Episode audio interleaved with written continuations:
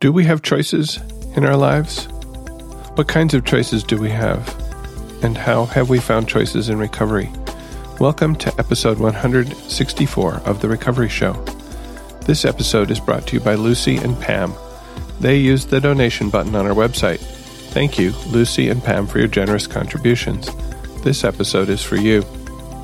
We are friends and family members of alcoholics and addicts who have found a path to serenity and happiness. We who live or have lived with the seemingly hopeless problem of addiction understand as perhaps few others can. So much depends on our own attitudes, and we believe that changed attitudes can aid recovery. Before we begin, we would like to state that though we at the Recovery Show may be in a 12 step program, we represent ourselves rather than the program. During this show, we will share our own experiences. The opinions expressed here are strictly those of the person who gave them. Take what you like and leave the rest. We hope that you'll find something in our sharing that speaks to your life. My name is Spencer, and I'm your host today. Joining me is Eric. Welcome, Eric. Good morning, Spencer. Greetings from Greenwich, Connecticut. Uh, thank you. The first segment of today's episode of The Recovery Show will be our discussion of this topic choices. Following a short break, we will talk about our lives in recovery, about how we practice these principles in all our affairs. We will follow that with your email or voice contributions and some brief news before closing. Uh, picked a reading from our daily reader, Courage to Change. This is from July 30th. I've often heard that happiness is an inside job, and most, much of the time I can be as happy as I decide to be. Yet I've often found happiness fleeting. I know it's unrealistic to expect to be happy all the time, but I think I might achieve this goal much more if I made a firmer commitment to my decision to be happy. Instead, I choose happiness and then abandon my choice at the first sign of trouble. How deep can my commitment be if I allow even slight obstacles to rob me of my sense of well being? Commitment takes work. It is a discipline. When I make a decision, I must ask myself what I really want and if I'm willing to work for it. Old habits are hard to break. If I have a long standing habit of responding to problems by feeling like a helpless victim, it may not be easy to stand by my decision to be happy. A change of attitude sometimes helps. Perhaps I can look at problems as opportunities to commit more deeply to my choices. In other words, every obstacle can prompt me to assert that I really mean it. I do want to be happy. Today's reminder when I make a choice and then stick with it, I teach myself that my choices do have meaning and I am worthy of trust. I have an opportunity to make a commitment to one of my choices today. You know, there's a lot there are a lot of readings in our literature about choices. Um, and I think that's because for many of us, understanding that we have choices or the areas in which we have choices maybe are, are more than we thought they were uh, is, is a big part of our recovery. And I know for me, it's something that uh, I knew I had choices in some parts of my life, but I felt like other places there was no choice. How about how about you, Eric? Did you feel before you came into recovery that you had a lot of choices in your life? Well, when the drinking became intolerable, uh, my choices diminished very, very rapidly. Uh, my choices really just revolved around keeping the house from burning down. You know, I mean, they were reactions. They were um, not responses. They were uh, knee jerk uh, fear based. Really, I think I was living in such fear that, you know, my only reactions were that of trying to find some safety and relief. So, no, I didn't really feel I had choices. The choices were being, you know, my emotions were making my choices, and my emotions were basically fear and, you know, responding to threat with uh, an instant, you know, again, knee jerk reaction, which was essentially no, my, my choices were taken from me because I didn't have the tools to respond. Uh, they were all reaction based. That just sounds so familiar. In many areas, in particular, in dealing with the the alcoholic drinking um, and all of the consequences of of that, uh, I think I I really didn't feel like there were any choices available. At the same time, you know, I could make choices about about little things. I could make choices about what to have for dinner. Uh, I could make choices about things like that, but the the big stuff it was either no choice or choices I didn't like. The big one for me before I came into recovery and, and also for a while afterwards was this question of how can I continue to live this way?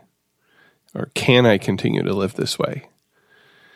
I think I was recognizing the unmanageability of my life, not calling it that, um, but that just, you know, life sucked.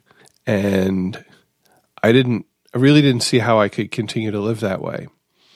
But it felt like the only alternative, the only alternative to continuing to live that way was to kick my wife out. I didn't want to do that either. And so I felt like I was faced with with two choices neither of which was good or both of which were bad. Um, and I didn't see any other I didn't see any other possibility. I didn't see any other alternative I, because at, at that point, I think I didn't have any concept of how there could be an alternative.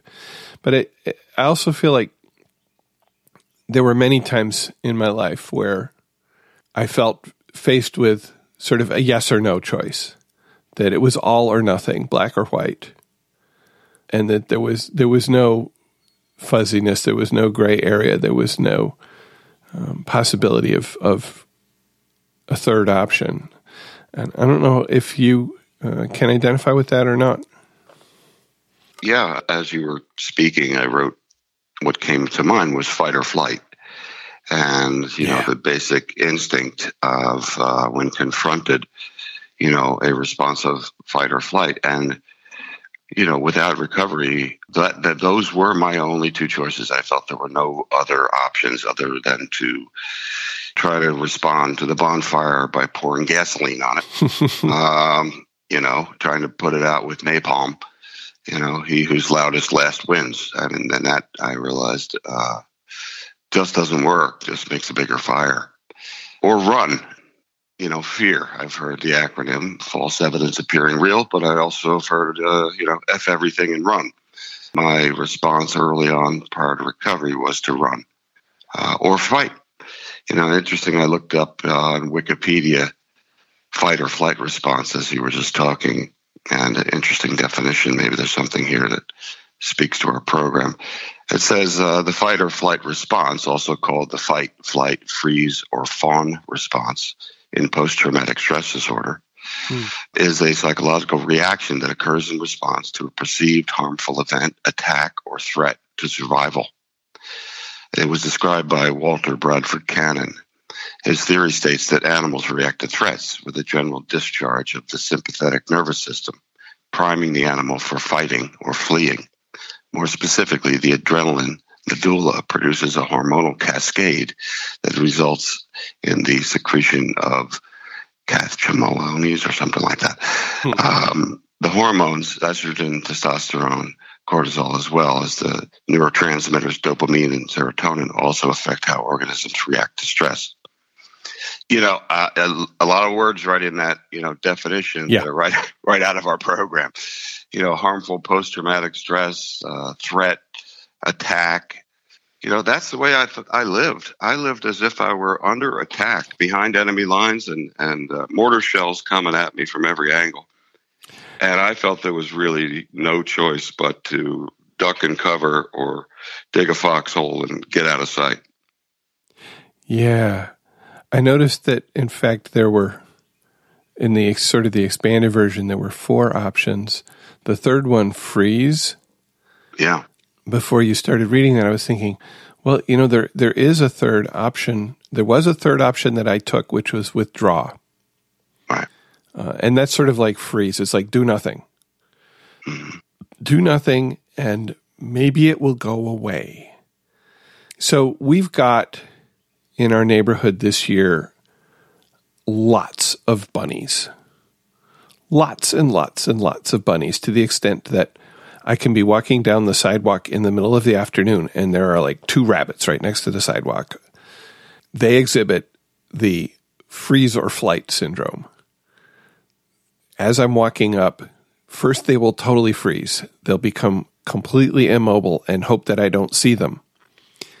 But as I continue to approach, all of a sudden they break and they run away.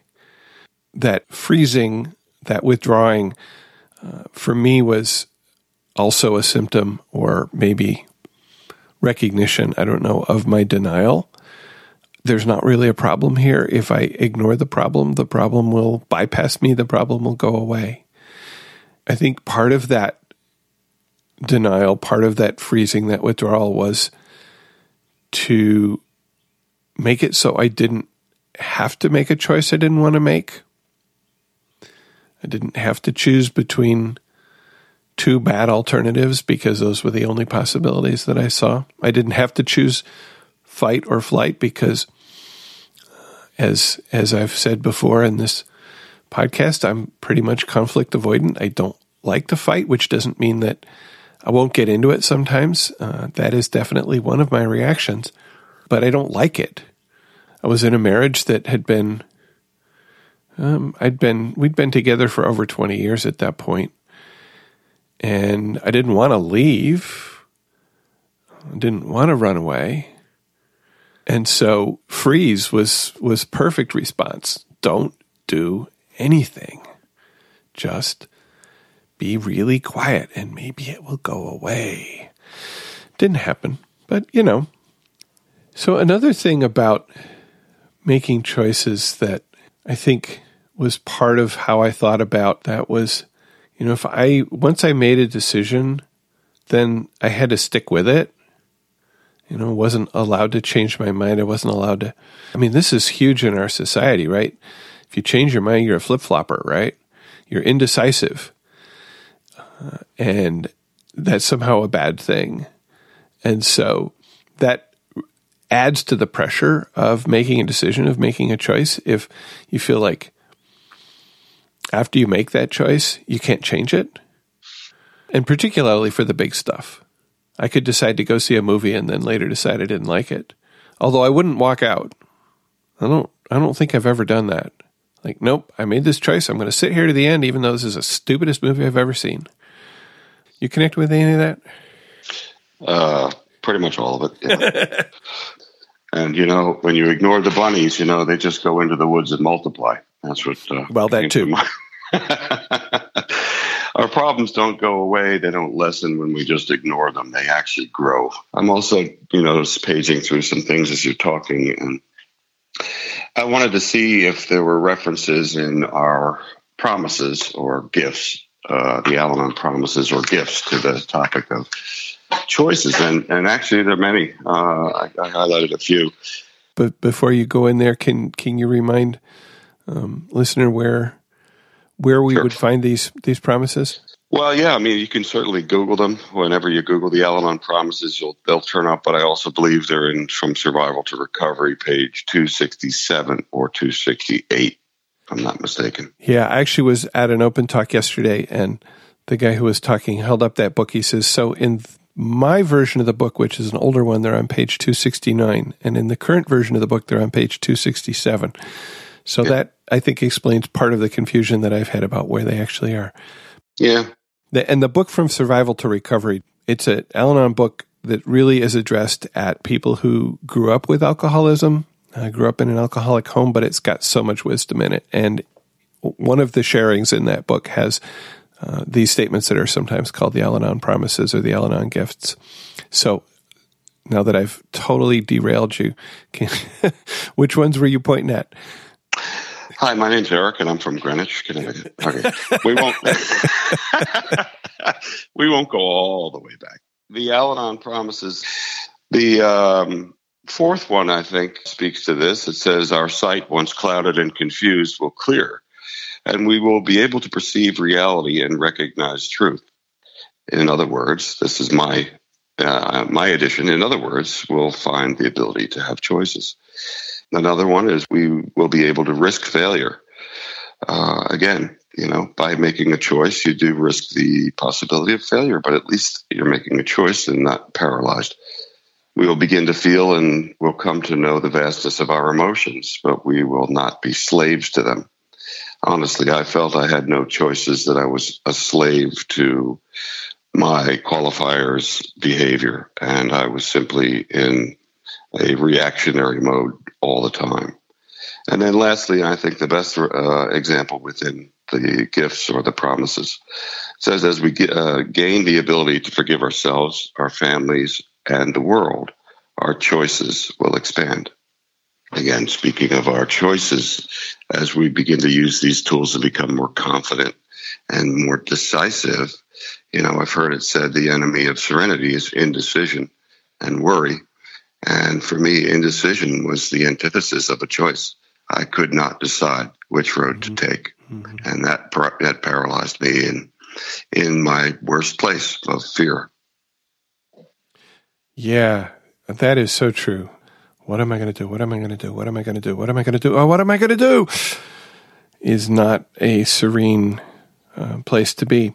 As you were reading those, uh, I am doing a sort of a series of episodes starting earlier this year uh, on some of those statements. Episode 157, which was, I guess, a couple of months ago now, uh, was based on that one, that first one you read. Our sight, once clouded and confused, will clear, and we'll be able to perceive reality and recognize truth. And my co host for that episode used readings from an Al Anon book titled Discovering Choices. Isn't that an apt title for uh, for this episode? And unfortunately, that seems to be one of the books that I don't have in my library. I was looking for it last night. I was sure I had it. I could picture the cover in my head, but I don't think I actually own that one. Um, so I wasn't able to pull in any quotes from from that book. But uh, I do I do recommend that book. It's called Discovering Choices: Our Recovery in Relationships, and and so I think that kind of also speaks a little bit to um, the theme of, of the book. Well, you're in luck. You're in luck, Spencer. Because I likewise don't have the book. However, I was I was able because this is obviously the topic for today's uh, episode. I was able to pull down um, a reading or two off uh, the internet from oh, discovering cool. choices. So you uh, you puffball me a perfect setup. So, in the preface in Discovering Choices, it says there are no simple answers to the difficult and complex challenges of relationships affected by alcoholism. As Al Anon members, we have a wide range of experiences in dealing with every type of difficulty that results from our relationships with problem drinkers. Yet, as we share our experience, strength, and hope in the mutual supportive environment of Al Anon meetings, we often discover possibilities and positive, positive choices. In Al Anon family groups, we discover these choices are available to all of us, provided that we're able to put our relationship problems in perspective and open ourselves to whatever each day offers. Now, there's obviously a lot more, but you know, it, this um, speaks 100% on target to the topic. This book, I'm mm-hmm. going to probably pick. I'll probably pick it up this week. Another thing that I thought about how I approached making choices before recovery I was thinking about, you know, how did I make decisions? How did I, what process or lack of process did I use when I was trying to make decisions? And, and again, I sort of distinguish little decisions and big decisions.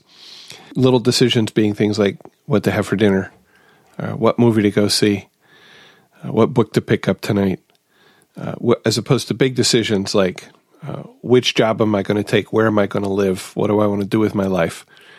The interesting thing that I see in retrospect was that many of those big decisions were sort of made by default. In other words, uh, for example, I I graduated high school and it was clear I was going to college. I, that that wasn't really even something that needed to be thought about. It it's sort of well, where am I going to college? In fact, the first school that I visited, I was like, this place is awesome. I'm going here, and I did. And then when I got to the end of, of college, and I'm only reconstructing this thinking sort of in retrospect, not what it was at the time. But when I, I look back at, at how I was thinking, it was sort of like, well, oh, now what am I going to do? Well, I think I'll keep going to school because going to school is cool and I can do it. Uh, and so I went to grad school. and I eventually got my PhD. And well, now what am I going to do? Well, I'm going to teach, right? Because that's what you do. Uh, and I, I actually taught at the same school I got my PhD at for several more years.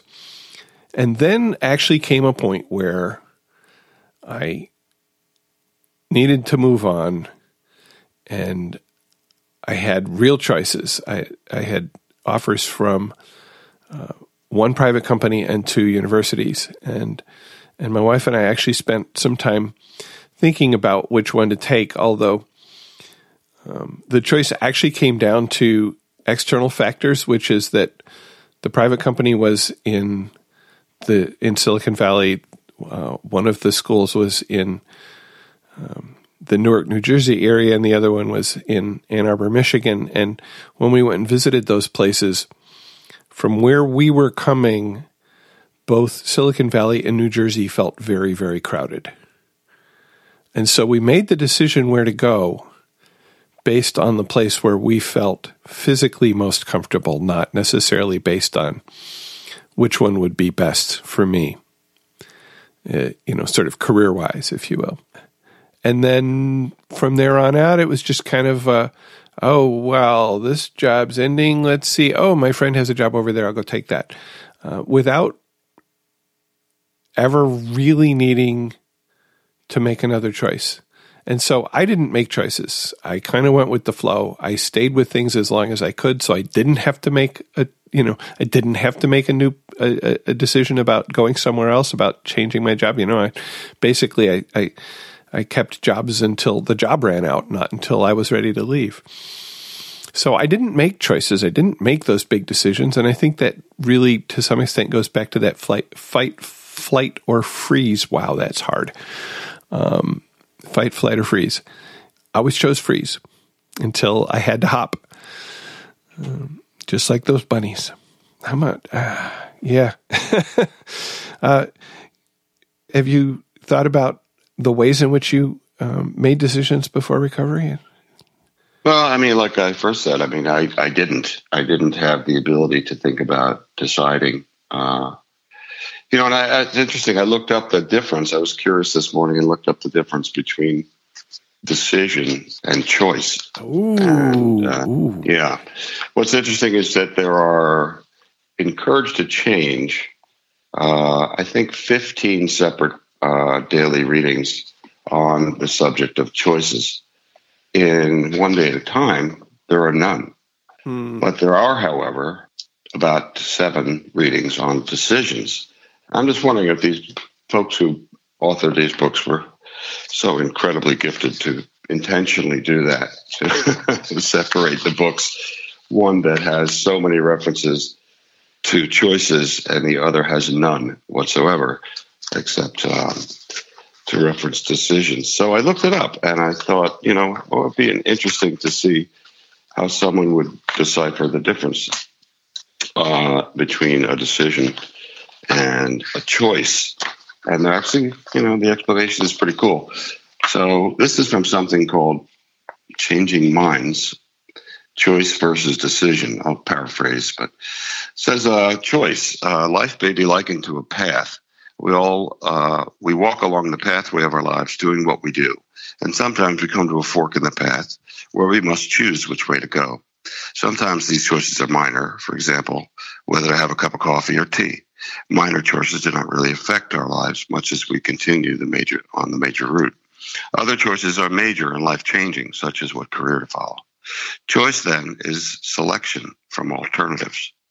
This means we must see the alternatives from which we can choose. Sometimes these are obvious, but often they are not. And the path we walk can have a significant random element. Being alert and able to see the choices we have is a critical ability for living deliberately.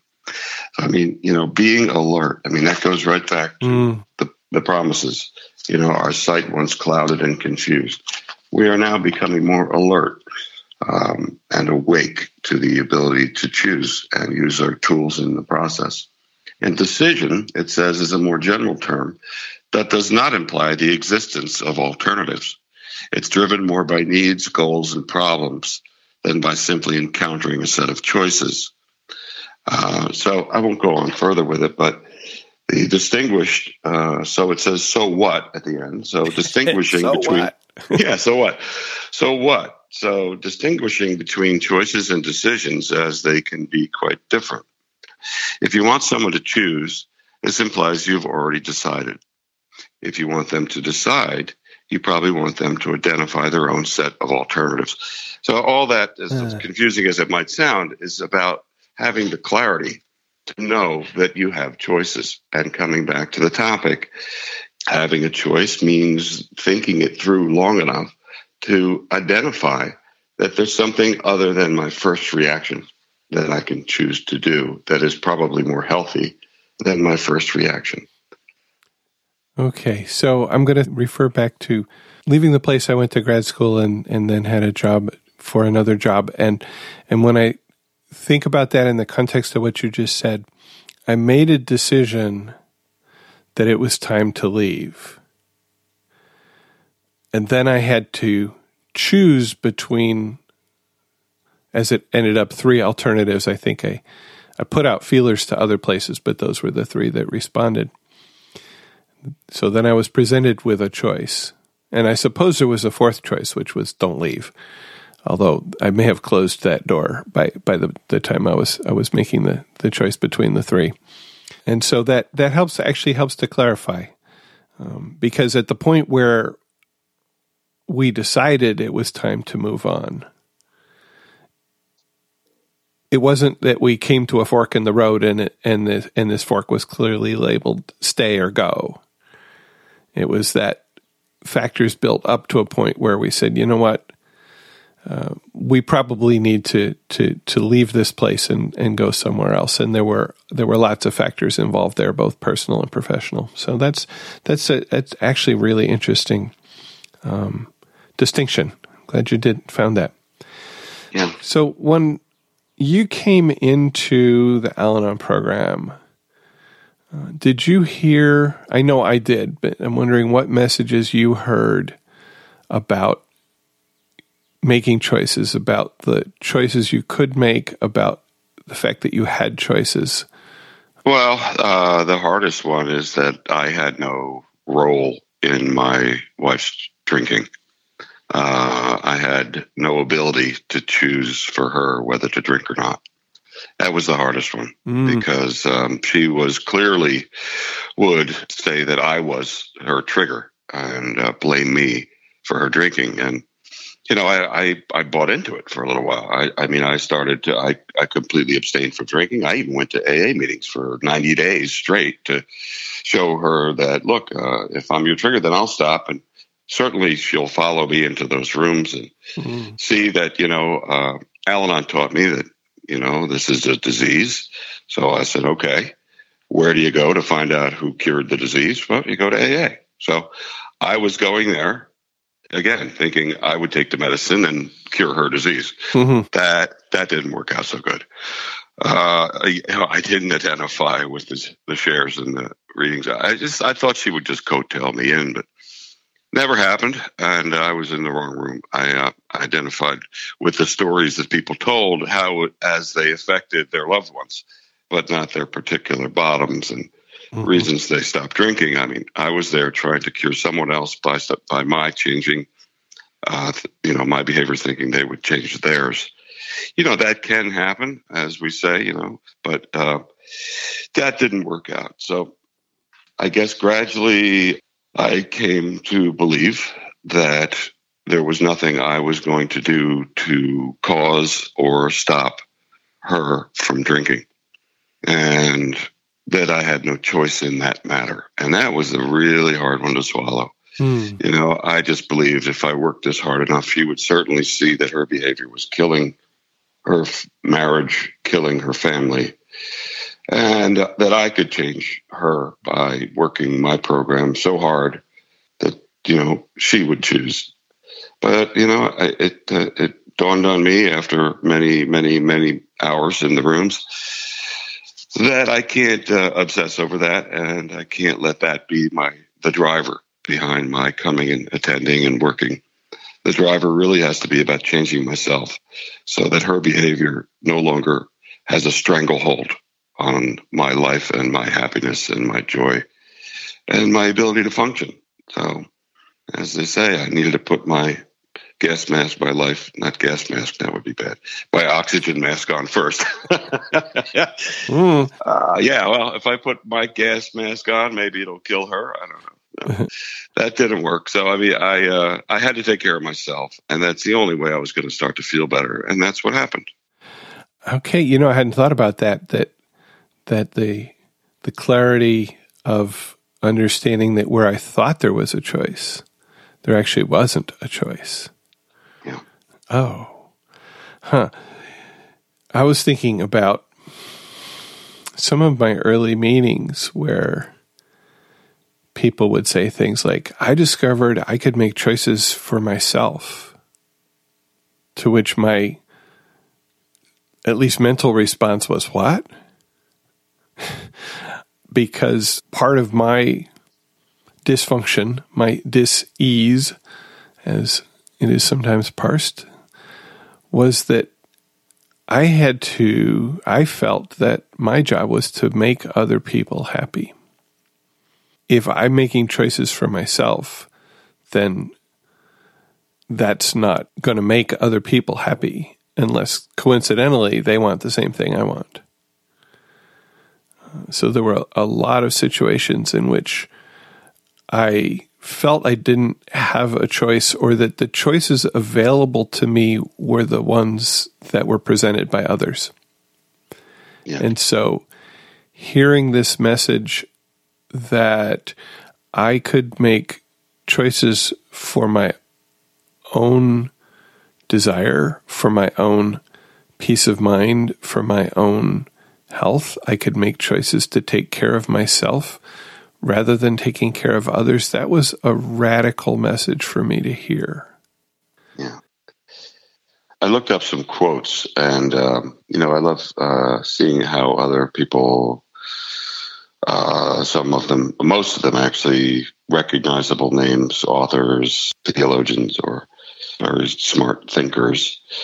Um, and I got a few good ones here. Uh, this one's from Stephen Covey from The Seven Habits of Highly Effective People. And says, um, but until a person can say deeply and honestly, quote, I am what I am today because of the choices I made yesterday, end quote, that person cannot say, quote, I choose otherwise. Hmm. So, in other words, you know, we are what we think we want to be. We are what we think we are. And what I thought about myself yesterday influences how I am today. The next one is someone named Cassandra Clare, I guess, a book called City of Glass. It says, uh, in the end, that was the choice you made. And it doesn't matter how hard it was to make it, it matters that you did. Again, the ability to make choices open when we work this program. And lastly, one of my favorites, which we've been referencing all the way through the show, and it was inevitable that we got to it, is Lewis Carroll from Alice in Wonderland. And I never heard the last part of this, which is really cool. I only it usually stops right after about the third uh, sentence. So it says, "Would you tell me, please, which way I ought to go from here?" that depends a good deal on where you want to get to," said the cat. "I don't much care where," said Alice. "Then it doesn't matter which way you go," said the cat. "So long as I get somewhere," Alice added as an explanation. "Oh, you're sure to do that," said the cat if you only walk long enough. So that reminds me of the phrase, you know, when walking through hell, keep walking. But if you're walking without direction, well, you're sure to get there somewhere. um, and and actually, I'm referring forward to one of our, our song choices, song by by George Harrison called "Any Road," and and I picked out this little lyric from it. And if you don't know where you're going, any road will take you there. And um, I'm guessing that's a direct back reference to Alice in Wonderland there. Absolutely. Uh, and that is so true. Uh, the Stephen Covey one. Yeah. Until we can admit that who we are is the result of our choices, is that how that went?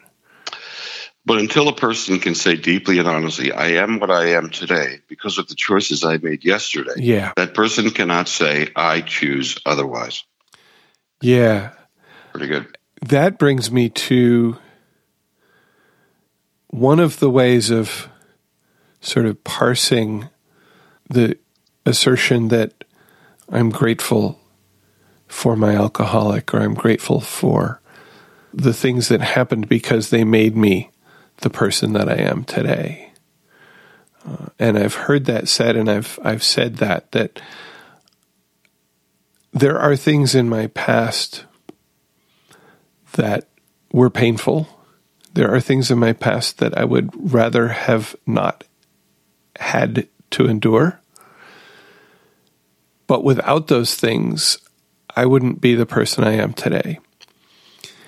And it took me a long time to recognize that truth that without those painful events in my past life, I would not be who I am today.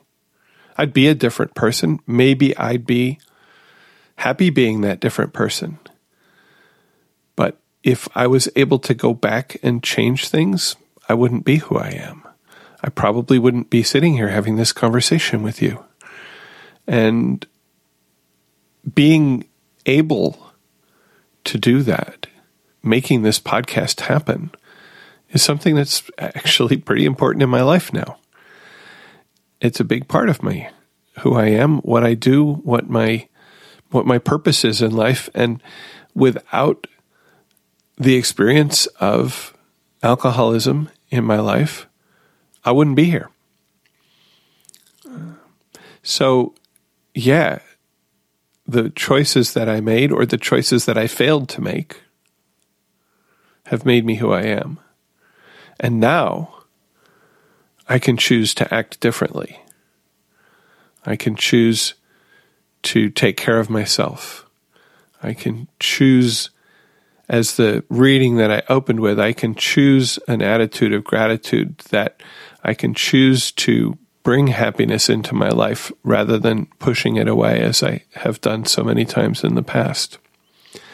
And so that message that I have choices, that um, as the the one of those readings that you found, that reading about the difference between choices and decision, that by opening my eyes, that by being aware of what's going on around me, the practices, the tools that I've gained here of um, being in the moment, of mindfulness, enable me to see choices where I might not have seen them before.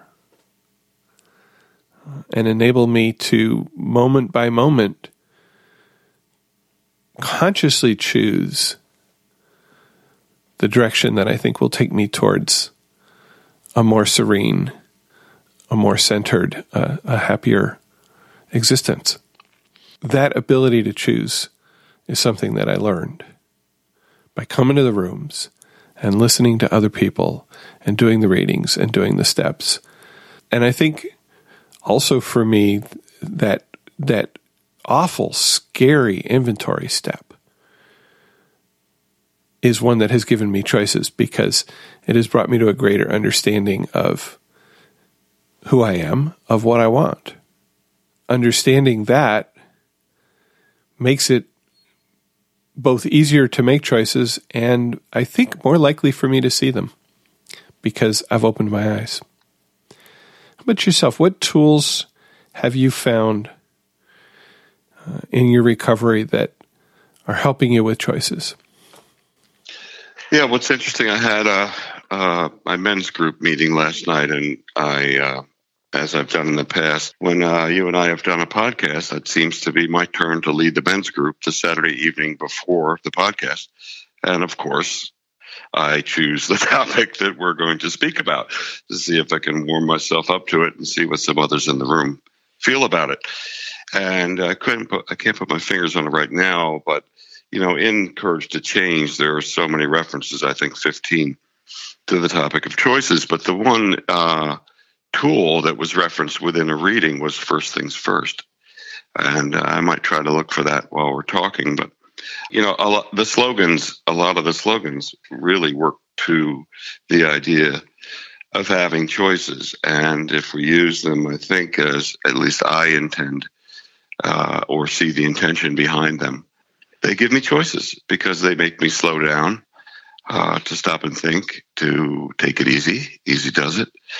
But first things first, which is usually my interest first. I mean, I had a little crisis come up on my way driving to my men's meeting. Mm. Uh, and uh, my daughter was texting me frantically and being very hostile. Uh, she's another qualifier.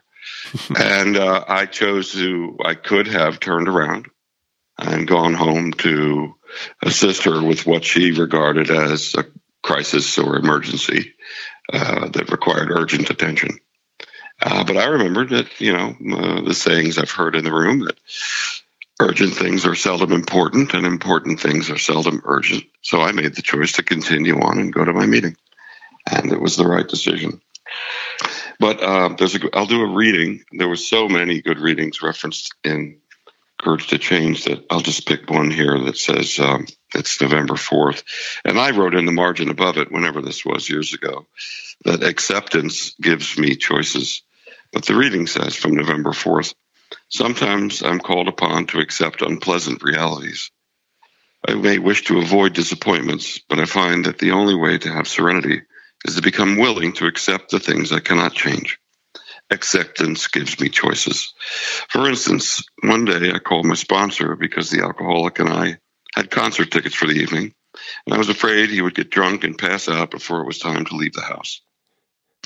It had happened many times before. Our tickets would go to waste, and I'd spend the evening in despair. My sponsor suggested having backup plans whenever, whenever my plans involved someone I couldn't depend on. Plan A was to get the original night out. Plan B might be to call an Al Anon friend in advance, explain the situation, and see if he or she would be interested in a last minute invitation if Plan A fell through. Plan C might be to go by myself and have a good time. This new approach worked like a charm. It was a great way to put acceptance to work in my life. Reminder says I no longer have to depend on any one person or situation in order to get on with my day. Today, I have choices. So, a really good one. You know, I can have a plan A, but if I know it involves someone that is less than dependable, I should probably choose to have a plan B and maybe even a C and that's a healthy way to to live uh, with the disease, uh, which is unpredictable. Yeah, you know, as as you started reading that, and um, the thing about concert tickets, and what if the alcoholic gets drunk and and passes out, and that just took me back to the time when, if that had happened, I would stay home and be miserable.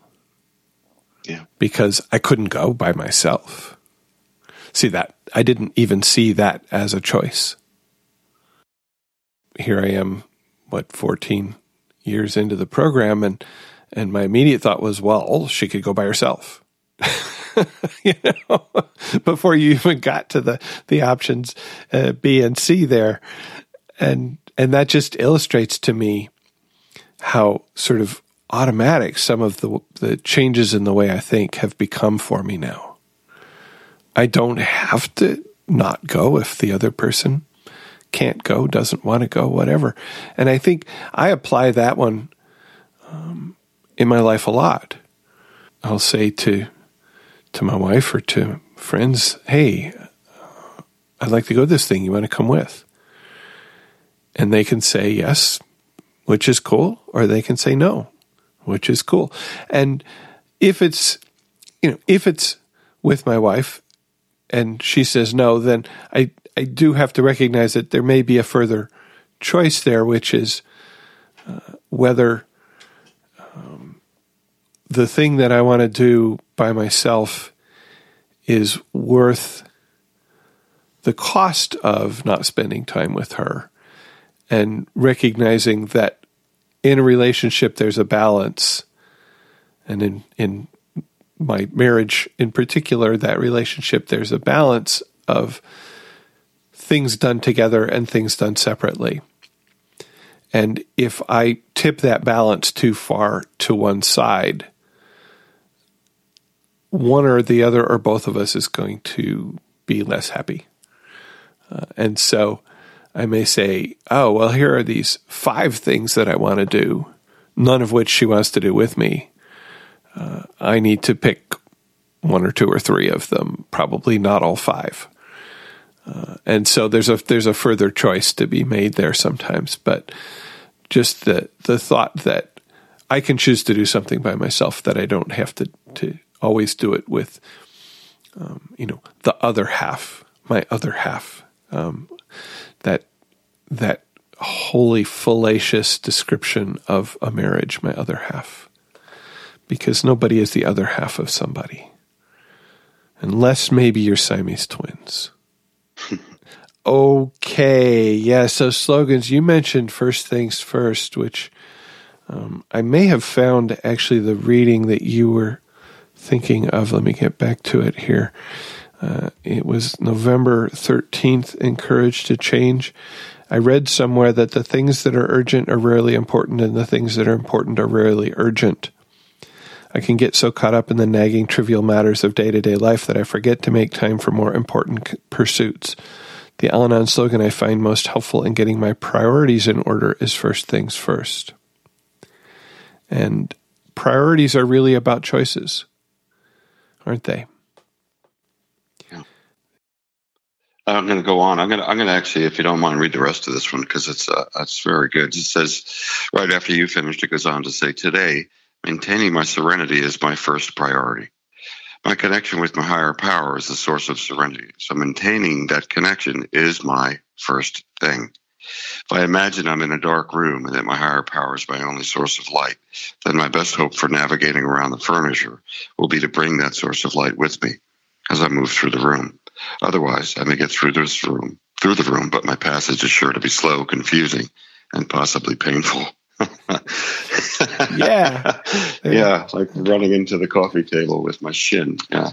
Ouch. Helps helps to bring a flashlight. And uh, my flashlight in recovery has been my higher power. And my goal has always been from day one, I recognize, you know, my purpose in coming was peace of mind and serenity. And uh, the more I find the ability to make healthy choices for myself, the more serenity and peace of mind I have, and the more my day flows with dignity and grace, and the more I can love without losing myself. You know, love others without losing myself. Those, I think, two or three of the things I just spouted off extemporaneously are right out of the, the gifts or the promises uh, we can love without losing ourselves. And I really believed in the beginning that I could love my alcoholic sober and I could, you know, hug my addict straight. Mm-hmm. And uh, neither of those things worked at all. And in fact, robbed me of my ability to choose my behavior because I was simply acting to try to change someone else. When in fact, the only choice I really have is to change what I can. That reading reminds me that one of the tools that I have for making decisions, in terms of the reading you had earlier, making decisions of identifying choices or identifying that maybe I need to make a choice.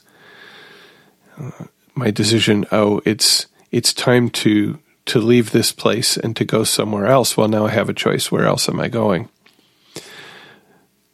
and then in making the choice that the, one of the primary tools for that is prayer and meditation uh, asking asking my higher power for help let me let me know what you think. Or as as the the step has it uh, asking my primary power my higher power for uh, his will.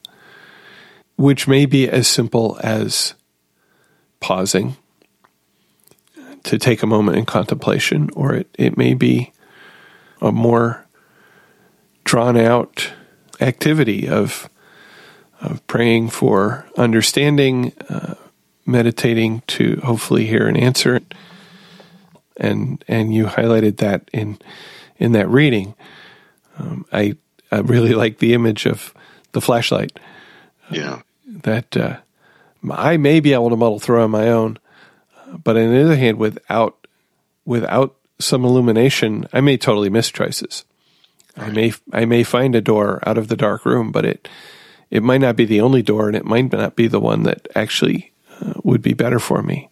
And so, getting outside myself, asking my higher power for help. And for me, as I've heard many people express that, the answer to that that question, help, uh, often comes from listening to other people sharing in meetings or in conversation. I need to be there. I need to be open to hearing that answer. I need to be I need to have asked the question and I need to then listen for the answer. And prayer and meditation is is a big way of doing that. Interesting that you brought up meditation. Um, there is a, an app that I use that has become by far, and I've tried many, many different ways to meditate, and I finally came upon one that is just just so uh, obviously the right choice. And as we were speaking, and I've, I've been using meditation now every day for and this this app tracks how many days in a row, how many hours a day. It gives you milestone little little uh, colored stars for reaching five milestones. You get a, a, yellow star, and for reaching five of those, you get a red star. So it's become a bit of a, a, competition, but it's a little positive feedback, and it's very very cool. And uh, maybe maybe we can post it uh, in the notes for today's show. And meditation has been an incredibly powerful tool for me to find the clarity to make conscious, uh, healthy choices because it's it's it's uh, slowed down. You know, the hamster. Um, you know, my hamster now wears flip flops, not Nikes. You know, uh, the hamster less, running in the wheel in your mind. yeah, yeah, yeah. He's kind of strolling now. You know, he's still there, uh, but he no longer is, you know, strapped up and in the starting gate uh, when I open my eyes, waiting for the pistol to go off, so he can uh, start going full speed, uh, a thousand miles an hour. But meditation has become a really, really important part of my recovery, and it really is about slowing myself down so that I allow my higher power an opportunity to give me a choice, and uh, I can now draw back on that feeling that I have when I'm meditating throughout the day. And we've done a podcast, you and I, on meditation and how incredibly powerful a tool that is. Uh, as we talked about, it's as powerful a tool as virtually any medication that you can take for anxiety, uh, depression.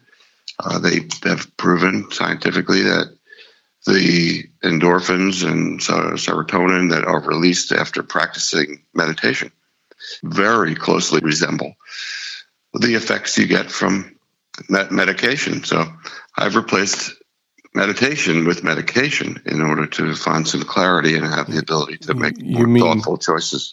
You mean replaced medication with meditation? What did I say? You said it the other way around. Yeah. Oh, like, okay. Oh, yeah. I stopped meditating and I'm medicating myself. Yeah. Now I just do drugs. Yeah. Uh, no, I meant it the other way around. Yes, I, I, I knew you did. And that's why I wanted to clarify just in case somebody heard the first and said, what? yeah, right. What the hell? So, uh, what, as we were talking here, you know, I've become so enamored of this website. It's called uh, Insight Timer. Yeah. And it, it groups meditations by categories uh, sleep, uh, mindfulness, um, you know, short children and teens. And you can pick within that category. And people from around the world load their own meditations that you can dip into and listen to. And, and it shows you where everyone in the world is meditating at the same time and people nearby. And as we were talking, you and I just now, that my first ever effort to load a meditation that I'd heard when I was um, at a, a, program when uh, uh, four or five years ago uh, for people that are kind of stuck. Uh, it was called Breakthrough, and um, the guy there who did the drum circle had a meditation, a music meditation, and I loved it so much I bought his CD. I lost it for five years and found it again last week, and tried to upload it to this meditation app website, mm-hmm. based in the UK, I believe, or actually, I think they're based in uh, Australia. And uh, it's taken a week of fits and starts to get it converted to the proper format from M3A to MP3 or whatever they needed, mm-hmm. which I finally wrestled it, uh, the conversion into place yesterday. And as we were speaking, I just received an email saying, Eric, uh, hope you had a nice weekend. This is Maddie, the publishing manager, manager at Insight Timer.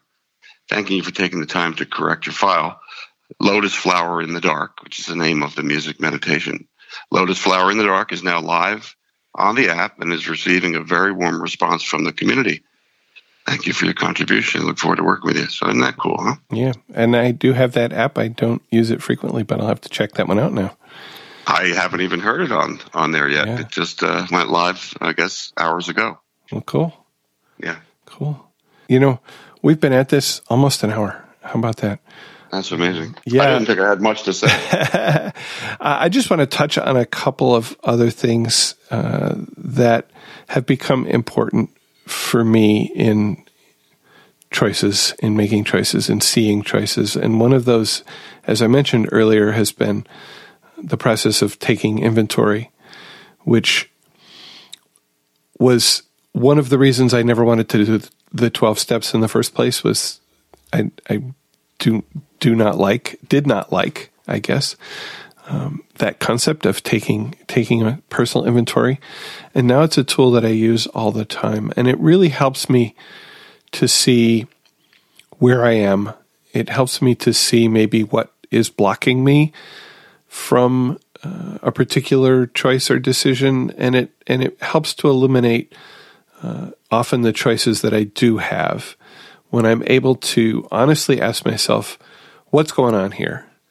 What's going on with me in this situation? Uh, what is my part uh, that helps to lead to the acceptance of the things that I cannot change uh, and uh, recognition of the things that I can change, which are then become uh, my choices.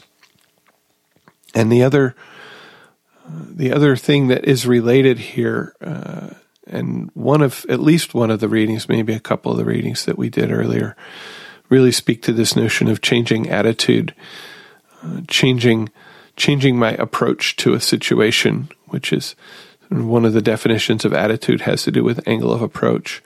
And if I sometimes I can change the approach to a situation, I can choose gratitude, I can choose happiness, uh, and I was, as I mentioned, I was at an open talk yesterday, and the speaker held up the Just for Today bookmark. And one of the quotes on that bookmark says, Most people are as happy as they choose to be. And I don't think that's the exact wording.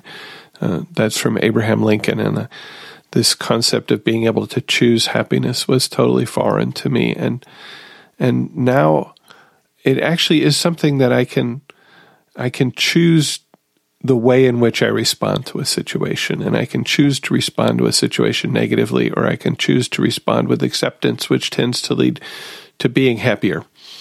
If you want to highlight a couple of tools that are really helpful for you in seeing and making choices. The first one, the most important one for me, I'm trying to think of which tool it applies, but it's probably easy does it. You know, I'm a type A Leo 12 cylinder guy uh, in my career in the past, and in life, that attitude didn't work so well. You know, it was um, get out of my way and I'll fix it and move on. And just, you know, I was a problem solver ad nauseum. And with this disease, you know, that doesn't work. Hmm. I can't solve your problems the way they exist. It's yours to solve, not mine. So easy does it, I think, is a great slogan, um, which I regard the slogans as my primary tools, is those little pocket sayings I can take with me. You know, I've heard people say, you know, which step is this when they, are talking to the sponsor? Which step is that that this applies to? And that's certainly a tool, but hard to take the steps with you, you know, to remember the whole step. Easy to take the slogans, you know. Mm. How, how important is it? Again, a great tool to use and when when trying to make a choice or narrow your decisions to where you can actually make a reasonable choice, eliminating alternatives. I mean, thinking. I mean, this slogan think. Is it thoughtful, honest, intelligent, necessary, and kind? That's a great tool for making a choice. Is what I'm about to do thoughtful? Is it honest? Is it intelligent? Is it necessary? That's the real big one. And is it kind? And uh, that's a tool that is absolutely ties into, I believe, choices. I have a couple of quotes here that I thought you might find interesting. Sure, let's close out with those. Yeah. So I won't tell you who said these, and you can take a stab at it. You, are never, you're never going to get it. So here's a great one. It says, "You always have two choices: your commitment versus your fear." Hmm. No idea. Sammy Davis Jr. Who would have guessed he was so uh, poetic? How about this one? You might know this one. In the long run, we shape our lives and we shape ourselves. The process never ends until we die. And the choices we make are ultimately our own responsibility. No idea. I'm going to guess Helen Keller and be wrong, I'm sure. No, that's a pretty good guess, though. Eleanor Roosevelt. Ah, okay. Yeah. And this one, I think, must have been uh, must have been just prior to his passing. And I'll tell you in advance, it was Steve Jobs. He said, Remembering that I'll be dead soon is the most important tool I've ever encountered to help me make the big choices in my life. Because almost everything, all external expectations, all pride, all fear of embarrassment or failure, these things just fall away in the face of death, leaving only what is truly important. Yeah. Okay. Yeah. Yeah. How about one more? Harvey Mackay, who I believe wrote, uh, Harvey Mackay, I think, wrote What They Didn't Teach You at Harvard Business School, but I'm not sure. He says, when you wake up every day, you have two choices. You can either be positive or negative, an optimist or a pessimist. I choose to be an optimist. It's all a matter of perspective. Yes, so true. After a short break, we will continue with our lives in recovery, where we talk about how recovery works in our daily lives and in our meetings. And our first musical selection, which you can always listen to these on the website, and this will be at therecoveryshow.com slash 164. The artist is Gomez. The song is Options. I like this song because basically each verse is, hey, I could be this guy and it's okay because I have options. And he goes through a whole bunch of different guys he could be. And he starts out, I could be the guy at the end of the street, high on caffeine, ranting and raving, baby, and that's okay. At least I've got options. Or I could be the one that gives it all up and moves back to the parents' house, live in the basement, baby, and that's okay. At least I've got options.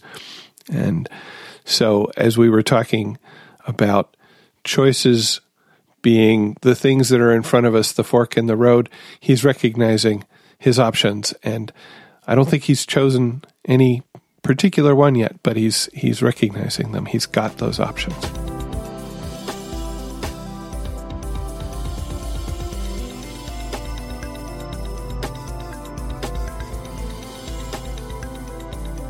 In this section of the podcast, we talk about our lives in recovery, what's happening in our meetings and our life this week. You want to start, Eric?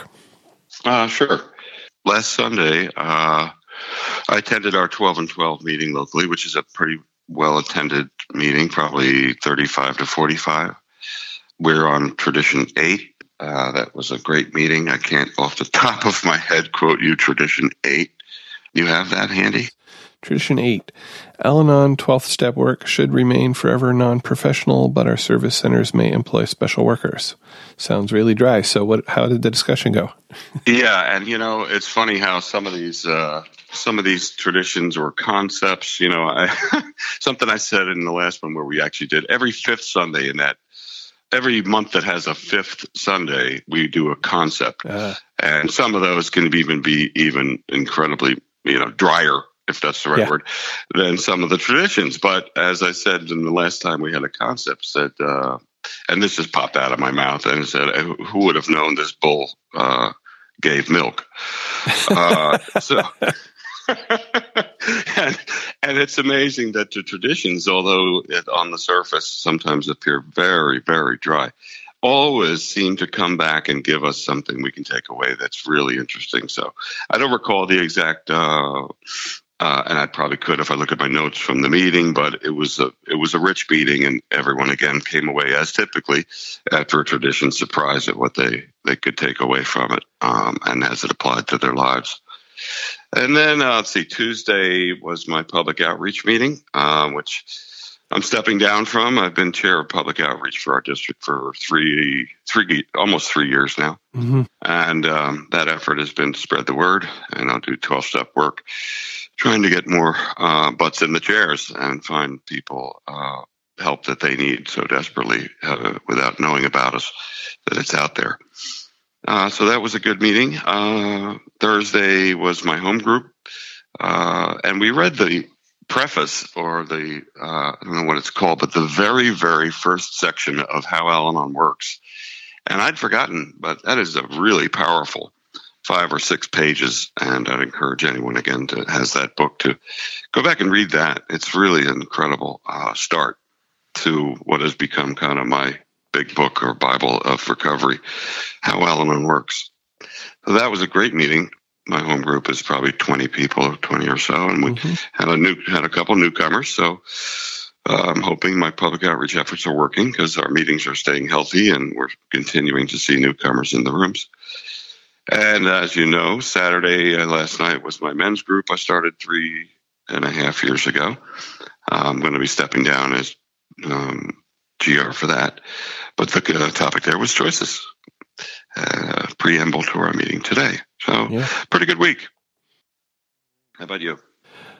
Oh, it's been a busy week for me. I, uh, last weekend, last, well, Sunday, I got on a train with about 70 other coworkers as we traveled to Chicago for a two day retreat where we were joined a total of almost 300 people from the company that I work for, from three main offices in Ann Arbor, actually two offices in New York City and one in Princeton, and then a number of people from actually all around the world. Uh, there was a woman who spoke who was working in Italy doing outreach to people using our services in, in that part of Europe, among others.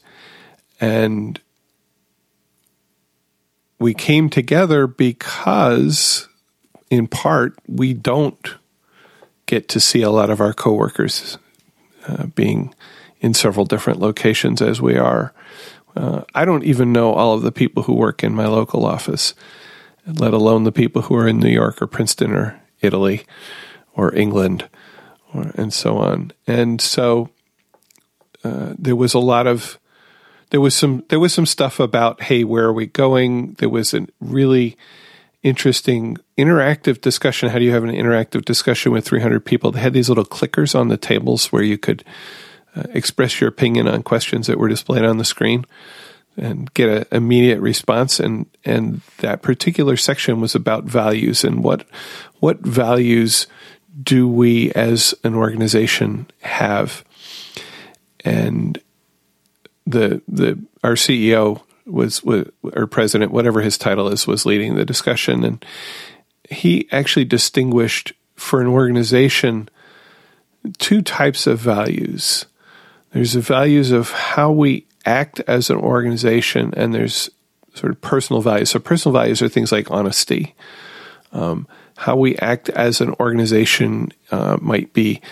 Um, what was I'm trying to think of the word here? Basically, encouraging people to participate fully. Okay, that's not. He had a better expression for that, and and one of the really interesting observations was first he went through a list of I think eight different values that had been identified as possibly being important to us, and asked us each to say whether we felt that was a core value of the organization, something that we already practice, or whether it was an aspirational value, something that we want to have, something that we want to practice. And several values came up as core and several and and the others came up as aspirational. And then he went through the same eight asking us whether we felt our manager exemplified that value. And I think all of them we came up highly positive on whether we felt our manager practiced that value. Even the ones that we had felt for the organization as a whole were aspirational. Um, and it's sort of like, well, huh, how how is that that we think that the organization is not practicing practicing this value, but our manager is? And I think it has to do with uncertainty as you get further away from your personal experience. As we get further away from our personal experience, it's like, well, it's good for me, but I'm not sure about everybody else. So I'm going to say, eh, I don't know. Um, so that was kind of an interesting thing. Uh, but the the thing that really I think helped to tie us together as as an organization to understand what other people in the organization were doing is we had what's called a poster session where I think 60 different groups of people within the organization made a poster, which is filling a space up to like four feet by four feet with something about some some factor, some piece of what what you work on, and and then we could all walk around and talk to the people, look at the posters, and and really find out what's going on. You know, what are people doing? What do people think is interesting about what they're doing? Um, and so it was really it was really good experience, but it was also jam packed full of stuff, and I had to make choices. I had to make choices about, you know, do I stay up and go to the after party, or do I get sleep? Do I get up and exercise in the morning, or do I sleep in? Uh, you know those kind of self care choices. And uh, I tried to go to bed, maybe not as early as I would have if I was at home, but not late, late, late, which is certainly how I would have acted um, in, a, in an earlier part of my life. Uh, I did get up Monday morning and went down and found the the fitness center and worked out and felt good about it and felt good from it. Um, and we also had some time for recreation. So, a particular incident that illustrated a choice to take care of myself. Uh, we got there on Sunday, and several of us walked from the hotel down to the Navy Pier, which is this sort of ah, I don't know how to describe it. It's got some entertainment. It's got a bunch of shops. It's it sticks way out into the lake, and you can walk out and look at the lake. And we got down there. It was about four or five blocks from the hotel. We got down there, and it became apparent that a storm was rolling in. And I actually took a a picture of these really dramatic clouds over the Chicago skyline coming at us. I looked at that and I said, "Wow, that looks like Raiders of the Lost Ark or something." Where the, you know, it opens the the ark and and these clouds pour out and this it's awful. Uh, and sure enough a little bit later it started to rain and it started to pour and there was thunder and lightning and and here we were stuck in this luckily we were in we could go inside uh, with 10,000 or so of our closest not friends and waiting waiting the storm out and then we were going to and it wasn't clear whether it was going to stop in time for us to get back for the evening activity. And so I thought, well, we might have to walk back in the rain. We might have to get wet. And so a couple of us found a store and bought some overpriced flip flops so we could walk back without getting, in my case, my my uh, suede covered sandals all wet. Uh, and sort of like, yeah, I got to do something um, and make a decision to spend a little bit of money on something to keep my feet from, you know, maybe stepping on a piece of glass or something as we walk back so that I can, I can, uh, I keep my, my only pair of footwear that I had brought with me in, in good shape. Uh, and, uh, so choices taken care. Yeah. Um, yesterday here in Ann Arbor, there was a soccer game, um, a well attended soccer game between Real Madrid and Chelsea. Uh, so lots and lots of people coming into town for this soccer game and or football if you prefer. Like over 100,000 people. And I was going to this open talk which was starting I think an hour before the the game was supposed to start and I had been on the other side of town running some errands and I thought, well, it's probably not really bad. I can drive past the stadium from where I am to where I need to be. Turned out to be the wrong choice. Uh, and there I was sitting in traffic, and there's a major intersection right by the stadium. They actually shut down part of Main Street running past the stadium because terrorists might decide to bomb it or something. I don't know. Uh, and they they close down the intersection and they have policemen standing in the middle of the intersection directing traffic. And so it's it's pretty much unpredictable how long the wait's going to be. Not to mention there are thousands of people wanting to cross that intersection, and so it's like let some cars go one way, let some cars go another way, let some cars go a third way, fill up the intersection with people, let some cars go one way, let's and I'm sitting there and I'm like, there's no way I'm getting out of this. I just have to wait. I just have to accept that it's going to take however long it takes, and I'm going to be late for the beginning of this open talk that I that I want to be there for. And yes, I was late, but I didn't have to obsess about it. I didn't have to get worked up about it. I could keep my serenity, and I got there, and the sort of introductory opening was still happening, so it was all good. Uh, and I again contrast that with how I would have been without these tools, without these tools of acceptance, without this tool of being able to let go of things that I have no control over, and and be in the moment with with my with my experiences. And then and then it was the open talk and it was good and I have volunteered to do the one next month. Our district is sponsoring an open talk every month, the last Saturday of every month except December. And I was asked if I would do it next month, and I said yes. So that's a little little bit scary, but I'm sure it will be fine when I get there. Uh, in consequence of going to this retreat, I have been light on meetings in the last week. I did make it to my step meeting yesterday morning, which was step one. Always good we have coming up for the podcast? Well, I know, Eric, you suggested a topic of sadness, and I think sadness, sorrow, maybe also shading over into loss and grief. Excellent topic. Uh, we'll be planning one sometime in the in in the short term. Don't know exactly when. Also, uh, am still working my way through these gifts or promises of Al-Anon and looking forward to the one that says courage and fellowship will replace fear. We will be able to risk failure to develop new hidden talents. And so if you uh, have thoughts or sharing on any of these topics or other topics, please join the conversation. We welcome your thoughts. Leave us a voicemail or send us an email with your feedback or questions. And Eric, how can people do that? You can call and leave us a voicemail at 734 707 8795. Call right now to 734 707 8795.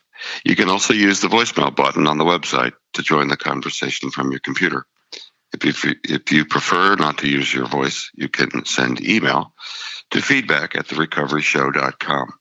We'd love to hear from you share your experience, strength, and hope, or your questions about today's topic of choices or any of our upcoming topics. If you have a topic you'd like us to talk about, let us know. You can find all the information about the show at our website, which is therecoveryshow.com. It includes notes for each episode, links to the music that we talk about, links to other recovery podcasts and websites, and also uh, links to the some of the stuff we talked about in this episode. I think in particular, I'll put a link to the Insight meditation timer. And if you'd really like to join the conversation, consider being a guest host, as Eric is today. We support, I can support just about any electronic communication medium, or if you live nearby, you can come into the studio and, and be a guest host in person. So if you're interested, uh, email feedback at therecoveryshow.com. And Eric, you want to introduce our second song? This is a song uh, by Natasha Bedingfield called Unwritten. And, you know, I happen on this one, and I, I don't even know which part to quote because it all speaks so incredibly. It, it's all good. Wow. Uh, I'll just, I guess, start with the first. Um, it says, I am unwritten, can't read my mind. I am undefined. I'm just beginning, the pen's in my hand, ending unplanned. And going to the refrain says, No one else can Speak the words on your lips. Drench yourself in words unspoken. Live your life with arms wide open. Today is where your book begins. The rest is still unwritten.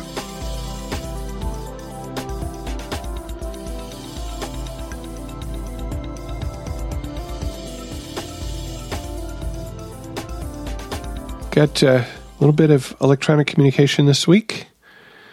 I'm going to start with a question from Pete who says, Hello. I'm a big fan of the podcast and listen often during my commutes to and from work. I especially appreciate all of Spencer's hard work and dedication. I work a typical Monday to Friday, 9 to 5 type of job in information technology uh, in the Southeast Michigan area.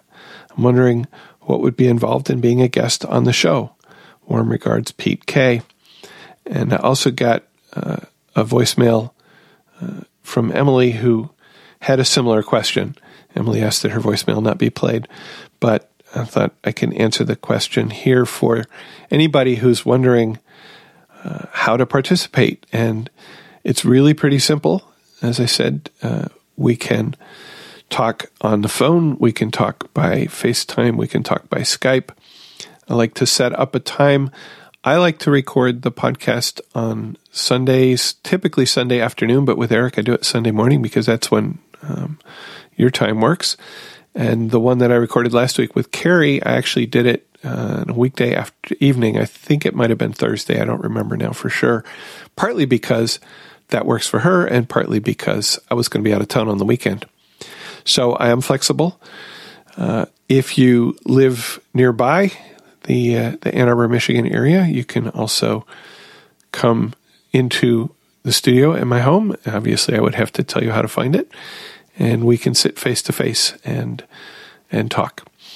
Uh, it typically takes a couple of hours, start to finish, with a little bit of planning time ahead of time. I like to ask for ideas and music suggestions, and thank you, Eric, for all the music suggestions you sent this time. I really appreciate that. So it's pretty simple. Um, pick a topic that you're interested in, and uh, and let me know, and we can set up a a time and a method. Would you read Lauren's comment that she left on last week's episode, which is episode 163, Rediscovering Myself? Uh, sure. I absolutely love this episode. I'm new to Al Anon and found your podcast, and I've really been enjoying it.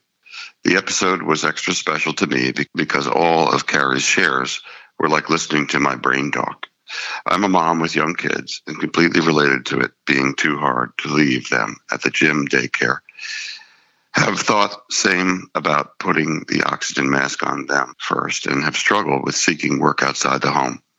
I'm finally starting to rediscover what I like, want, need outside our family. Finding Al Anon has taught me that the path of serenity is by focusing on me, which was so foreign because I've been trying so hard to put my needs last for many years. I think that dovetails into having the feeling that my life has become unmanageable because my not having my own needs wants addressed, everyone else's problems and issues become mine, quote unquote, even when they are not mine. My husband hates mushrooms too, and I love them too. I have done the same thing, always making what I know he will eat because it was easier than having to hear him complain. But I'm happy to report that I'm finally starting to eat mushrooms again as well. I heard the first half of this episode on my way home from work, and it inspired me to pack my two kids up and take them to the beach for the day. Ordinarily, I'd tell myself it was too hard, even though I absolutely love the beach and used to go all the time when I was single before kids. And so I decided to take them, even though it would be extra work and a little stressful. It was both of those things, but it was also wonderful and just what I needed. Thank you for this episode. It really meant a lot to me. Finally, I just want to say that I've been to several AA celebration meetings and always leave them feeling so inspired. I often say to my husband, everyone should have AA support. It's too bad you have to be an alcoholic.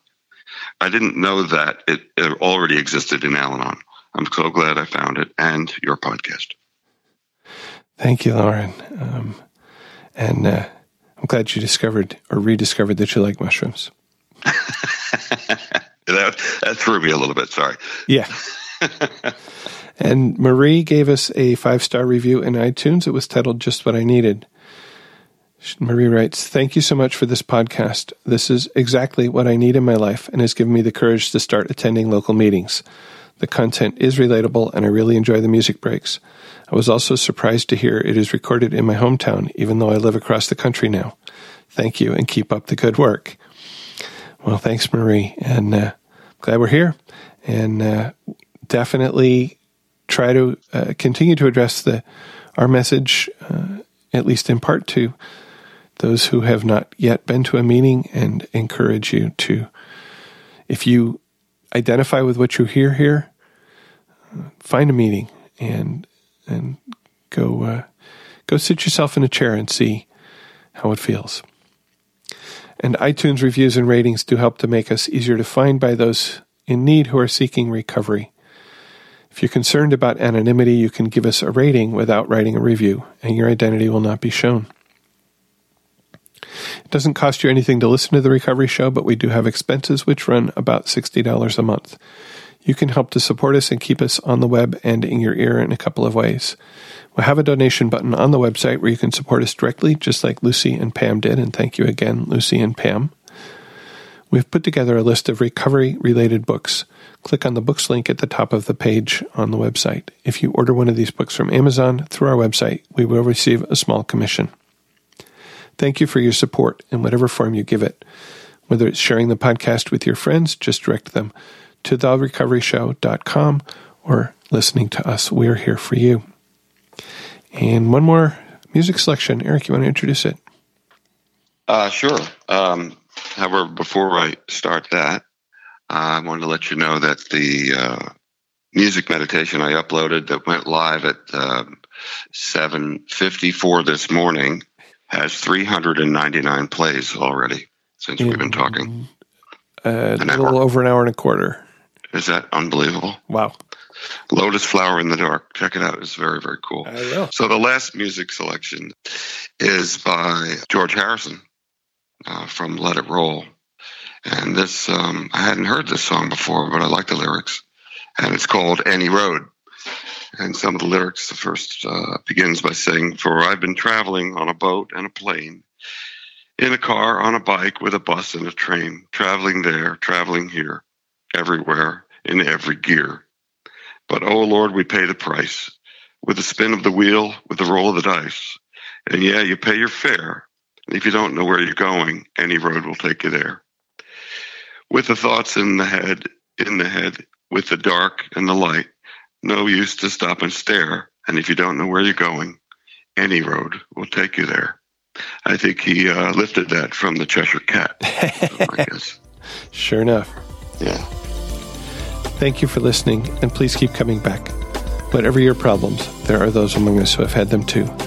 We did not talk about a problem you are facing today, feel free to contact us so we can talk about it in a future episode. May understanding, love, and peace grow in you one day at a time.